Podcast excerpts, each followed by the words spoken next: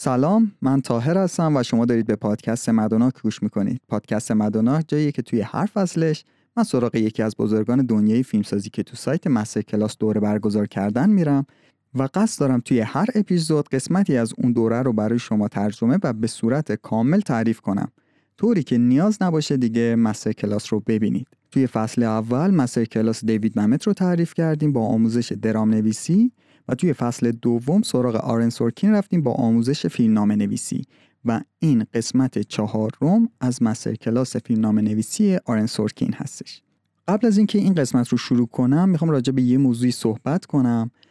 اول اینکه این اپیزود به دو قسمت تقسیم شده. یک قسمت می‌خوایم راجع به خلق ضد قهرمان درباره ضد قهرمان صحبت کنیم و توی قسمت دوم راجع به تحقیق کردن راجع به فیلمنامه نویسی و دلیل اینکه این اتفاق افتاد و همچنین دلیل اینکه بین این اپیزود و اپیزود قبلی این همه فاصله افتاد این بودش که من یک نظرسنجی توی اینستاگرام گذاشتم و پرسیدم که آیا تمایل دارید که یک قسمت فرعی برای مدوناک تولید کنیم راجع به شخصیت؟ چون هم آرن سورکین هم دیوید ممک هر کدوم توی یک قسمت خیلی سریع از موضوع شخصیت گذشتن.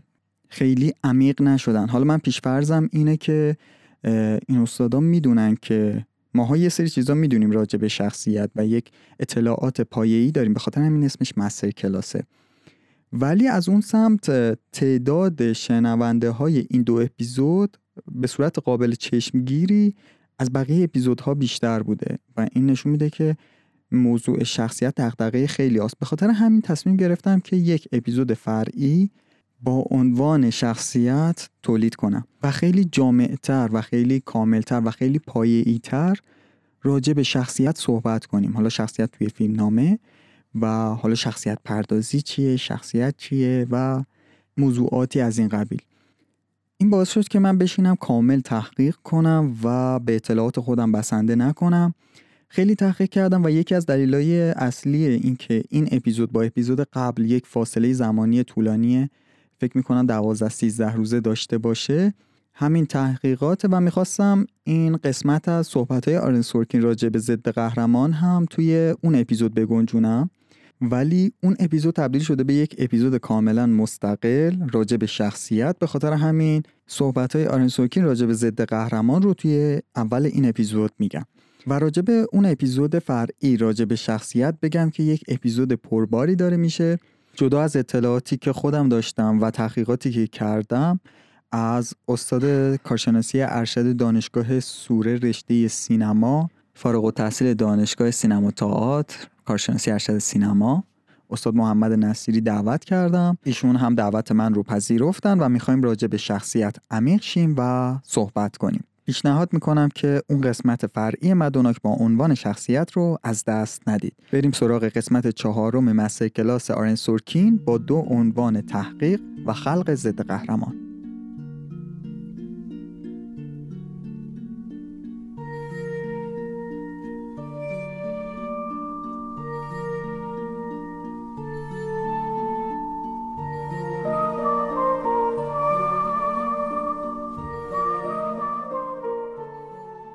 نویسنده سبک خاص خودش رو داره و ممکنه سبکی که این شخص استفاده می‌کنه روشی که این شخص استفاده می‌کنه برای رسیدن حالا به اون داستانش به اون شخصیتش برای شما یا نویسنده دیگه ای کار نکنه و حتی مسخره بیاد.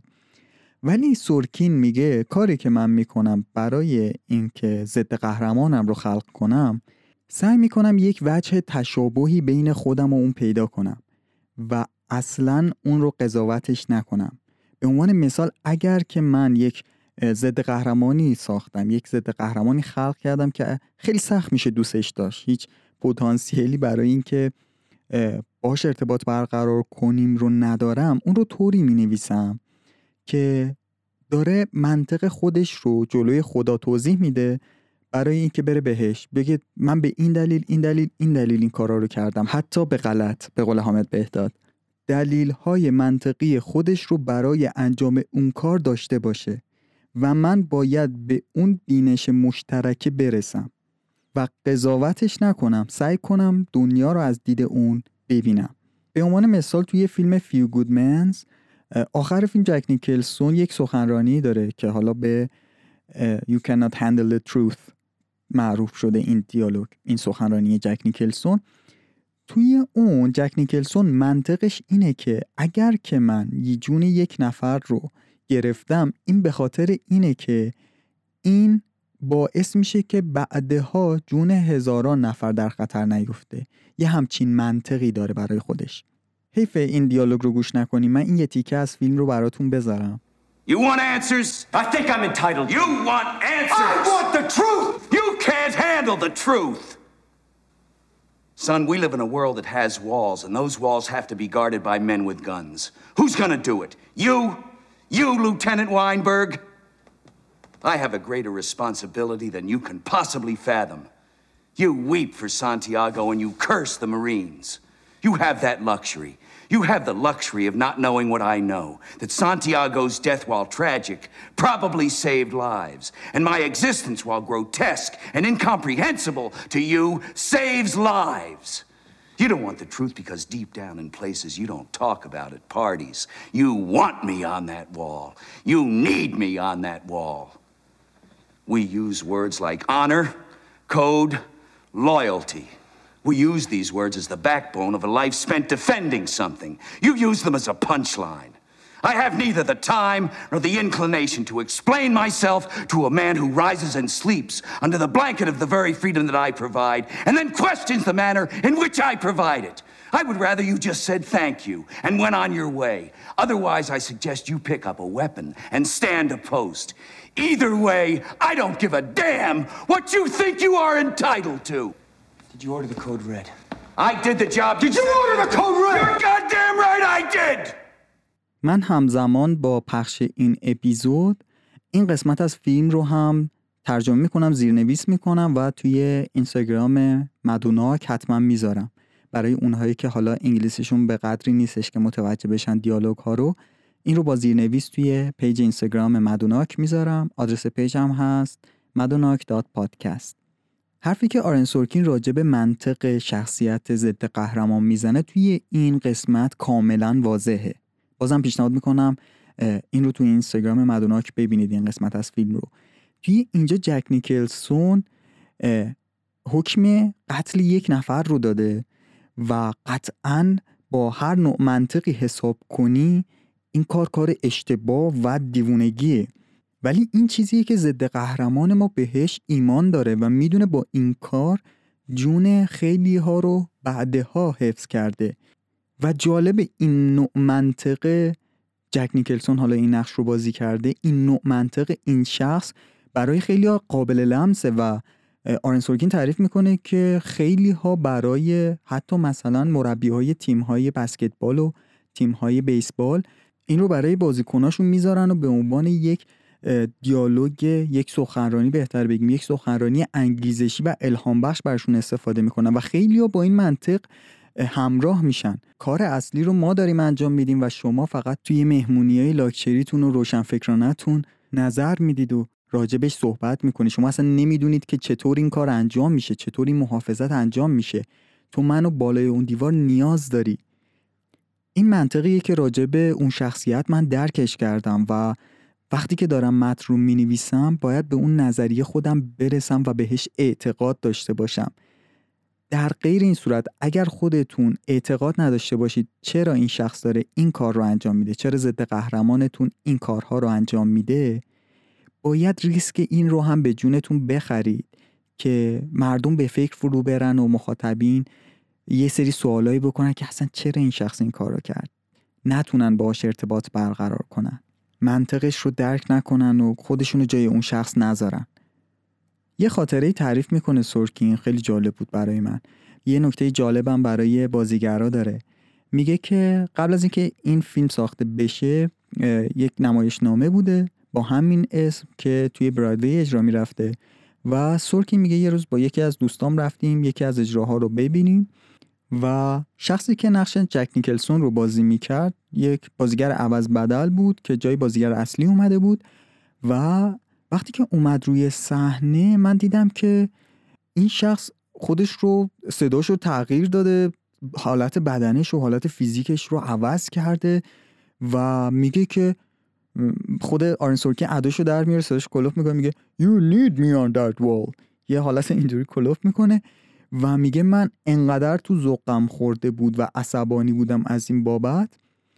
بعدش با دوستم که رفتیم حالا بیرون یه آبجویی با هم خوردیم و راجع به این قضیه صحبت کردم گفتم این شخص لازم نبود کار عجیب غریبی کنه لازم نبود صداش رو عوض کنه حالت فیزیک بدنش رو عوض کنه. فقط با صدای خودش با حالت فیزیک بدن خودش دیالوگ ها رو فقط می‌گفت. من نمایشنامه رو جوری نوشتم که کارش رو می‌کرد. این چرا این کارو کرد؟ دوستش به نکته خیلی جالبی اشاره می‌کنه. میگه که این شخص این بازیگری که داره این نقش رو بازی می‌کنه به اندازه کافی خودش رو باور نداره. اونقدر قوی خودش رو نمی‌بینه که این فرمانده قوی هست. به خاطر همین هم شروع می‌کنه چیزای اضافه به خودش اضافه کردن صداشو کلفتر کردن یه حالت عجیبی ایستادن و از اینجور چیزا. سرکی میگه چیزهایی که نویسنده هایی مثل من می‌نویسند برای این نوشته شدن که اجرا بشن. و بازیگر یک نقش اساسی رو برای شما داره. اونها کامل کننده متن شما. می‌بینید که متنتون بایساده صحبت می‌کنه و نفس می‌کشه. جون گرفته. این شخص می‌تونه نمایشنامه شما یا فیلمنامه شما رو کامل کنه. یه مثال می‌زنه از ریچارد که نقش توبی رو توی وستینگز بازی کرده بود. میگه تا چند روز اول من متوجه نشده بودم که این شخص سر صحنه حلقه دستش می‌کنه. رفتم بهش گفتم ریچارد من واقعا فکر نمی‌کردم که توبی متحل باشه. ریچارد هم گفت منم همین فکر رو دارم به نظر من توبی متحل نیست. بعد میگه ازش پرسیدم پس چرا حلقه دستت می‌کنی؟ جواب داد که این چیزیه که تو به عنوان نویسنده باید کشفش کنی. و بعدها من راجبش نوشتم که این شخص همسرش رو از دست داده از همسرش طلاق گرفته ولی همچنان اون رو دوست داره. و اینطور این نقش به همراه بازیگر کامل شد.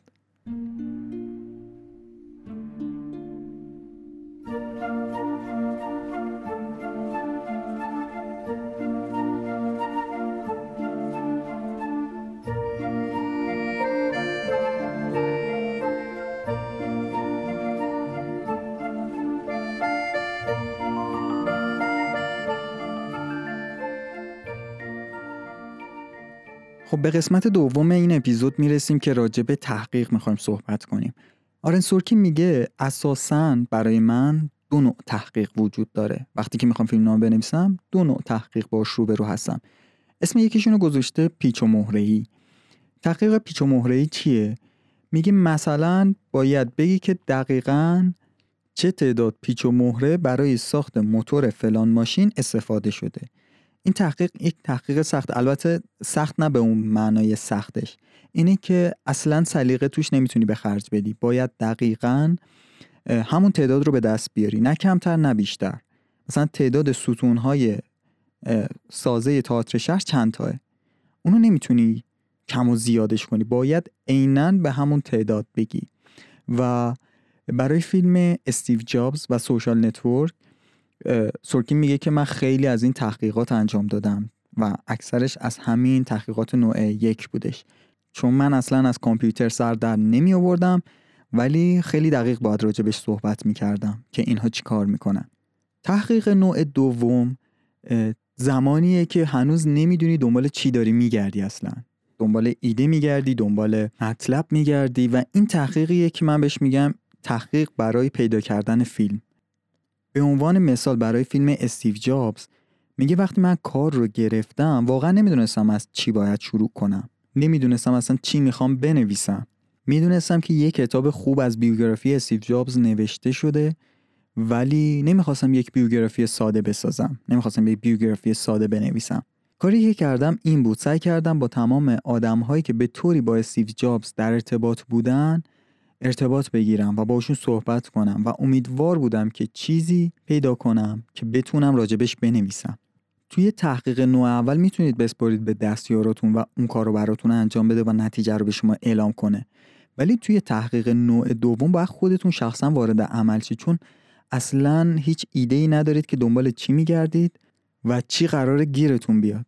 به عنوان مثال توی وستمینگ وقتی که داشتم راجبش تحقیق می‌کردم یه نفر خیلی سرسری گفتش که می‌دونستی که این وظیفه راننده رئیس جمهوره که به محض اینکه رئیس جمهور بشینه تو ماشین باید حرکت کنه. مهم نیست چند نفر جا موندن کسی قرار کیف رئیس جمهور رو بیاره یا هر چیزی. به محض اینکه رئیس جمهور توی ماشین میشینه باید حرکت کنه. این حرف رو اون شخص خیلی سرسری به من گفت انگار یه چیز خیلی عادی داره میگه. ولی من از همین یک اپیزود نوشتم. توی مورد استیو جابز من با خیلی صحبت کردم و می‌دونستم که یکی از مهمترین افراد بازنیاک بودش. و خوبی صحبت کردن با افراد اینه که مثلا یه داستانی رو برای شما باز می‌کنن و میگن اگه می‌خوای بهتر جزئیات این داستان رو بدونی برو پیش فلان کس. اون ممکنه بازم شما رو بفرسته سمت یه نفر دیگه. شما نمی‌دونید که دقیقا کجا قراره که یک داستان خوب بشنوید. ولی این صحبت ها از توشون یک داستان خوب یهو به گوشتون می‌خوره و همون کار شما رو را میندازه. مثل همون صحبتی که توی وست بینگز برای من اتفاق افتاد. و ممکنه اصلا 90 درصد این تحقیقات رو استفاده نکنید. ولی این کاریه که من برای تک تک فیلمام می‌کنم. من از دستیار تحقیقم می‌خوام که آدرس ایمیل هر شخصی که لازم دارم رو برام پیدا کنه اونم هر شخصی رو میگم آدرس ایمیلش رو پیدا می‌کنه. خیلی عجیبه. اینکه چطور نمی‌دونم دقیقا. ولی آدرس ایمیل رو پیدا می‌کنه. منم خیلی رسمی خودم رو معرفی می‌کنم. میگم من فلانی هستم و روی فلان پروژه دارم کار می‌کنم. دارم یه فیلم راجع به این می‌سازم و دوست داشتم که باهاتون ملاقات کنم. و اکثرا همکاری می‌کنن باهاتون. و خیلی وقتا شده که اصلا من یه ایمیلی دریافت کردم که توش نوشته بود که شنیدم که دارید روی این موضوع کار می‌کنید. من راجع به این موضوع این اطلاعات رو دارم و شروع می‌کنن داستان رو تعریف کردن یا مثلا یه قرار حضوری باهاشون می‌ذارم. حالا چطور من با این اشخاص مصاحبه می‌کنم؟ اول از همه این که سعی می‌کنم که خیلی طولانی نشه حوصلهشون رو سر نبرم خستشون نکنم. حدودا یک ساعت کافیه. می‌خوام یه طوری باشه که حالشون خوب باشه توی اون قراری که می‌ذاریم. ولی در مورد استیو جابز من مجبور بودم خیلی با دختر استیو جابز لیسا جابز صحبت کنم چون که خیلی اشاره کوتاهی راجع به ایشون توی کتاب بود و ما مجبور شدیم که جلسات متعددی رو باهاش داشته باشیم. بازم میگم دو نوع تحقیق داریم یک تحقیق آسون یک تحقیق سخت. توی تحقیق آسون مثلا سوال ها اینطوریه که مثلا اگه یک سرباز سه بار ایست بده بعدش چیکار باید بکنه؟ خب یه دستورالعمل تعریف شده ای هست. شما هم یه سوال مشخصی دارید و سریع به جواب می‌رسید. ولی تحقیق سخت چیه؟ تحقیق سخت اینه که شما هنوز نمی‌دونید دنبال چی دقیقا دارید میگردید. توی فیلم استیو جابز تنها چیزی که من راجع به لیزا می‌دونستم این بودش که تا یه سنی رابطهش رو مخفی نگه داشته بود. یعنی تا یک سنی نمی‌دونست که پدرش استیو جابزه و استیو جابز هم این رو نفی می‌کرد. خب من نمی‌تونم دقیقا روک بیام از این شخص این سوالو بپرسم که نظرت راجبه این چیه که پدر تو رو وجود تو رو نفی می‌کرد. خیلی بیرحمانه است. به خاطر همین با لیسا من سعی می‌کردم اینطور باشه که قرار اول فقط رفتیم بیرون یه قهوه با هم خوردیم یکم گپ زدیم و و خیلی کم کم شروع کردم ازش اطلاعات گرفتن و سعی می‌کردم اجازه بدم خودش صحبت کنه. ولی تو بعضی موارد خیلی رک و مستقیم سوالتو بپرسی. خیلی رک و مستقیم بگی که به من یه چیزی بگو که من نمی‌دونم. قطعا اونها حرفایی برای گفتن دارن. یه سری تحقیق دیگه هم هستش که برخلاف نظر خیلی ها به نظر من تحقیق علکیه. اصلا من اسمشو گذاشتم تحقیق علکی. میگه من یادم بچه بودم و رفتم سر صحنه همه مردان رئیس جمهور. از طریق یکی از دوستان منو برد. منم خیلی بچه بودم. و با اینکه بچه بودم خوب این صحنه رو یادمه. رفتیم توی صحنه واشنگتن پست و شخصی که داشت صحنه رو به ما نشون می‌داد ما رو برد سمت آشغال. یه کاغذی که مچاله شده بود رو از سطل آشغال در آورد و روی اون نتایج بازی بیسبال شب گذشته ای که توی فیلم بهش استناد کرده بودن بود. یعنی شب گذشته 1973 شب گذشته تاریخ فیلم نه تاریخ روز آمریکا. تاریخی که فیلم توش اتفاق می افتاد یعنی حتی سطل آشغال ها هم با اون چیزی پر شده بود که باید پر می شد میگه تو همون سن بچگی هم من با خودم این فکر رو کردم که وقتی که دوربین سطل آشغال رو نشون نمیده و حالا اون کاغذ مچاله شده هم که دیده نمیشه فایدهش چیه که ما همچین کاری انجام بدیم؟ این وسواس شدید کارگردان برای چیه؟ سرکی میگه به نظرم اون لحظه اومد تنها فایده این کاغذ ها که مثلا انقدر دقیق پر شده و سلاشخاله ها باهاش اینه که وقتی کسی میاد سر صحنه بازشون کنیم نشونشون بدیم و پوزش رو بدیم که ما چقدر دقیقیم. و هنوزم کارگردانایی رو می‌شناسم که به این شیوه کار می‌کنن. و بخوام راحت بگم اینه که اگر حالا دوربین اون رو نمی‌بینه و بازیگر هم حالی ازش نمی‌گیره باش کاری نمی‌کنه کاملا بیفاید است. بعضی موقع هم بازیگرها یه همچین تحقیقاتی می‌کنن. به عنوان مثال ما سر یک فیلمی بودیم فیلم کینه و الک بالدوین نقش یک جراحی رو داشت و قرار بود یک جراحی رو توی اون فیلم انجام بده. این بازیگر برای مدت طولانی میرفتش اتاقهای جراحی و اونها رو مشاهده می‌کرد. بعد سورکی میگه که من بهش گفتم که الک لازم نیست همچین کارایی بکنی ها. ما قراره که یک کلوزاپ ازت بگیریم یه سری دیالوگ بگی و فقط دستاتون پایین تکون بخورن برای ما کافیه. ما ازت نمی‌خوایم که یک جراحی کامل انجام بدی برامون. میگه من کاری با اینکه بازیگرها این کار بکنن یا نکنن اینا ندارم. من نتیجه نهایی رو می‌خوام. اگه یه بازیگری با انجام این کار حال بهتری می‌گیره اشکال نداره انجام بده. ولی تا زمانی من با این موضوع موافقم که بازیگر نیاد به من بگه که سر اتاق عمل یه همچین دیالوگی من از جراح شنیدم که می‌خوام تو نقشم استفاده کنم. اینجا دیگه خط قرمز منه.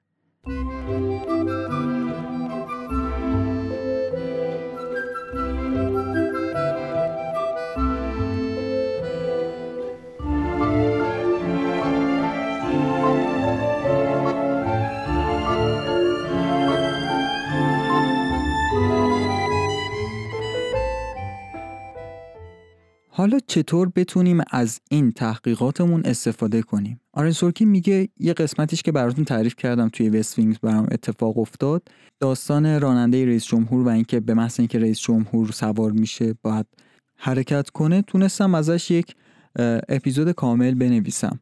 توی یه بخشی از تحقیقاتمون راجع به ریاست جمهوری به یک دفترچه روزانه رسیدیم که توی اون تمام کارهایی که رئیس جمهور دقیقه به دقیقه انجام داده ثبت شده و مثلا نوشته از ساعت فلان تا فلان صبحونه خورده از ساعت فلان تا فلان با فلان ملاقات کرده از ساعت فلان تا فلان با چند نفر بیرون کاخ سفید عکس انداخته و الی آخر. و چیزی که در بین این یادداشت ها برای من خیلی واضح شد و خیلی جذاب شد این بود که فهمیدم که اون شخصی که توی کاخ سفید داره زندگی می‌کنه یه آدم معمولیه. اون شخصی که توی کاخ سفید داره کار می‌کنه. و رئیس جمهور هم توی این برنامه روزانش می‌دیدم که بعد از اینکه مثلا با پادشاه یک کشور پادشاه عربستان مثلا قرار ملاقات داشته بعدش چهل دقیقه خوابیده. چهل دقیقه یه چرتی زده. و من از خلال همین تحقیقا بود که به این نتیجه رسیدم. که بیام روی اون بعد انسان معمولی بودن رئیس جمهور تمرکز کنم. این شخصم ممکنه عاشق بشه ممکنه خیلی ساده خمیر دندونش تموم شه اون موقع چی کار می‌کنه؟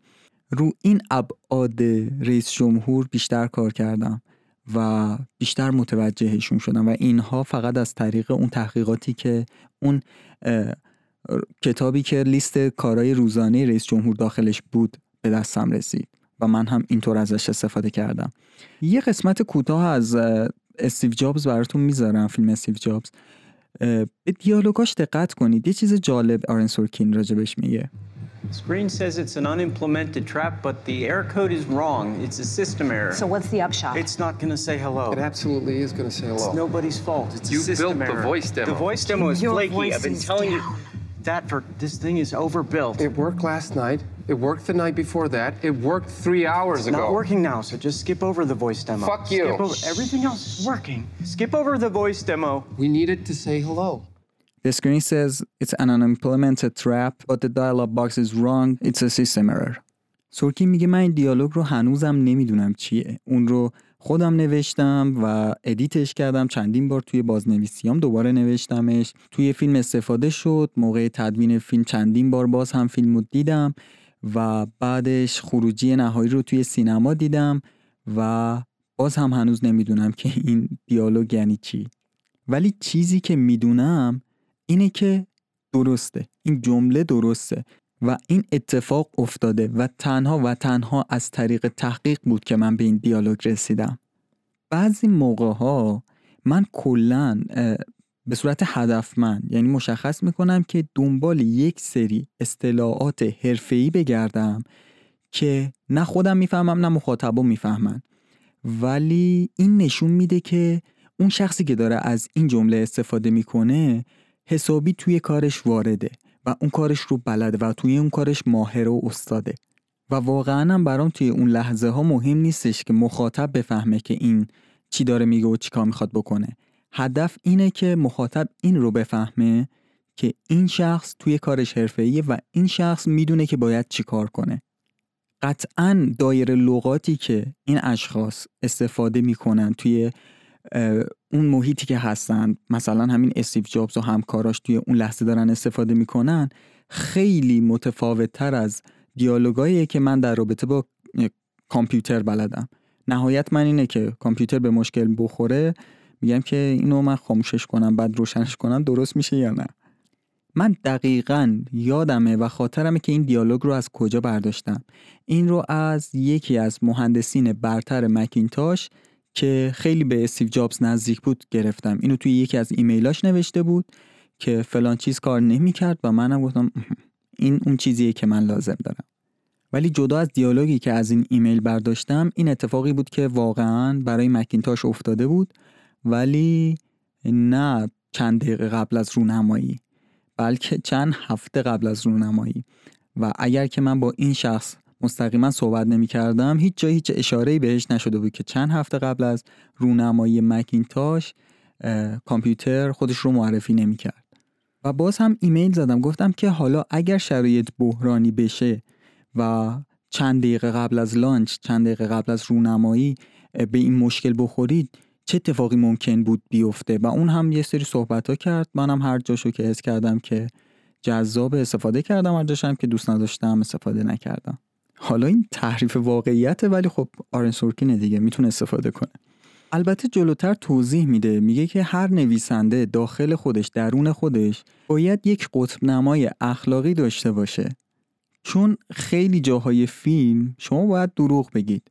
شما باید قضاوت کنید که کدوم قسمت از اطلاعات.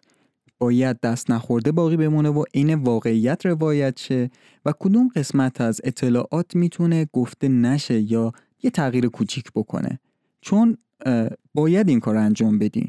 مردم مثل دیالوگ های توی فیلم صحبت نمی‌کنن زندگی هاشون مجموعه سکانس هایی نیستش که یه داستان جالب رو تعریف کنن. البته این بستگی داره که شما فیلم راجع به واقعیت می‌خواید بسازید بر اساس داستان واقعی یا بیوگرافی می‌خواید بسازید یا اینکه فیکشن می‌خواید بسازید. کلا اون موضوعش فرق داره.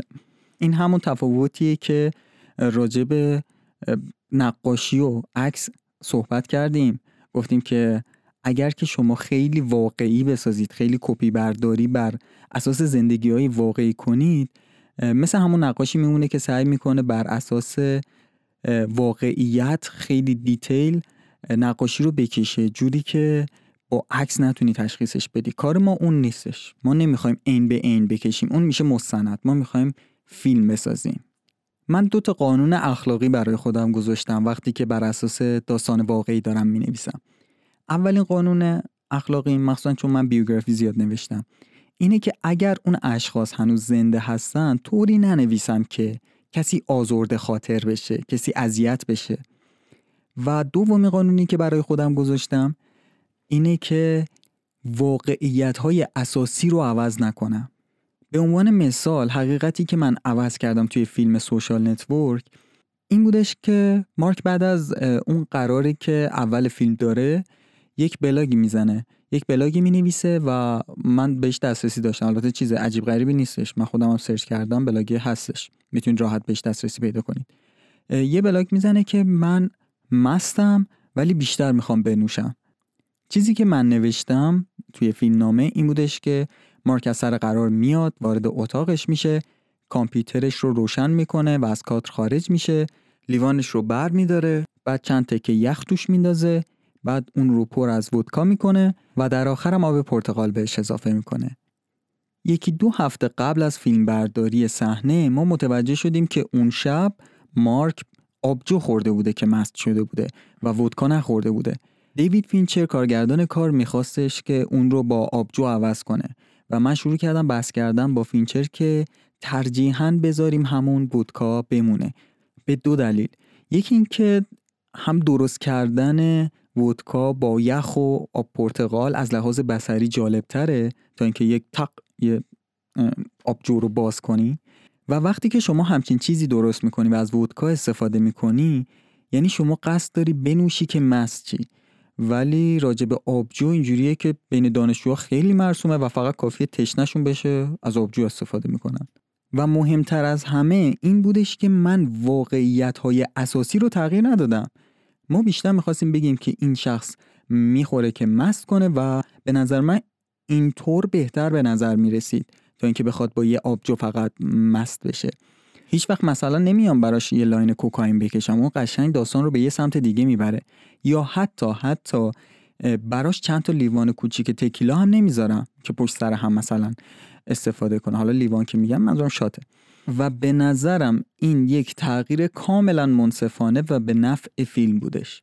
چون هیچ واقعیت مهمی رو تغییر نداده بود و هم از لحاظ بسری هم از لحاظ دراماتیک کارکردش بهتر بود.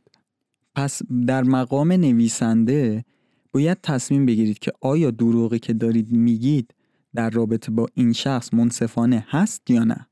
آیا حقیقتی که دارم تغییرش میدم به حقیقت کل قصه آسیب می‌زنه یا نمی‌زنه؟ سرکی میگه جابجایی این دوتا عنصر به نظر من هیچ اشکالی نداشتش توی فیلم. البته دیوید فینچر آخر سر موافقت نکرد برای همین توی فیلم ما می‌بینیم که مارک آبجو مینوشه.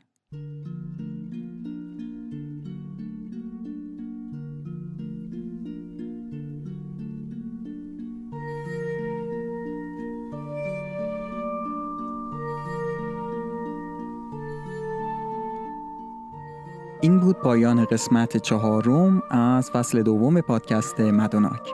موسیقی های استفاده شده در پاساژ پادکست مربوط به فیلم شیپ آف واتر هست. این روزها به وبسایتمون هم سر بزنید. یک همکاری و با آقای سعید کریمی شروع کردم که ایشون قرار مطالبی راجع به نویسندگان و نویسنده ها و نویسنده شدن و کلا مطالبی که مربوط به نویسندگی هست برامون آماده کنه تهیه کنه. و داخل وبسایت تو قسمت مطالب تکمیلی اون رو انتشار بدیم اگر شما هم تمایل به همکاری با پادکست مدوناک رو دارید از قسمت همکاری با مای سایت پادکست می‌تونید با من در ارتباط باشید. یا اینکه از طریق اینستاگرام دایرکت بدین و با هم صحبت کنیم. آدرس وبسایت پادکست madonak.ir هستش و آدرس پیج اینستاگرام ما madonak.podcast هست. اخیرا یک پیج توی توییتر هم باز کردیم. می‌دونم خیلی دیره. ولی بالاخره دیر توییت کردن بهتر از هرگز توییت نکردنه. اونجا هم ما رو دنبال کنید. آدرسش هست مدوناک.پادکست در نهایت تنها راه حمایت از ما اینه که پادکست مدوناک رو به دوستاتون و همکاراتون و همکلاسی هاتون معرفی کنید. ممنونم از وقتی که گذاشتید برای شنیدن پادکست مدوناک. تا بعد.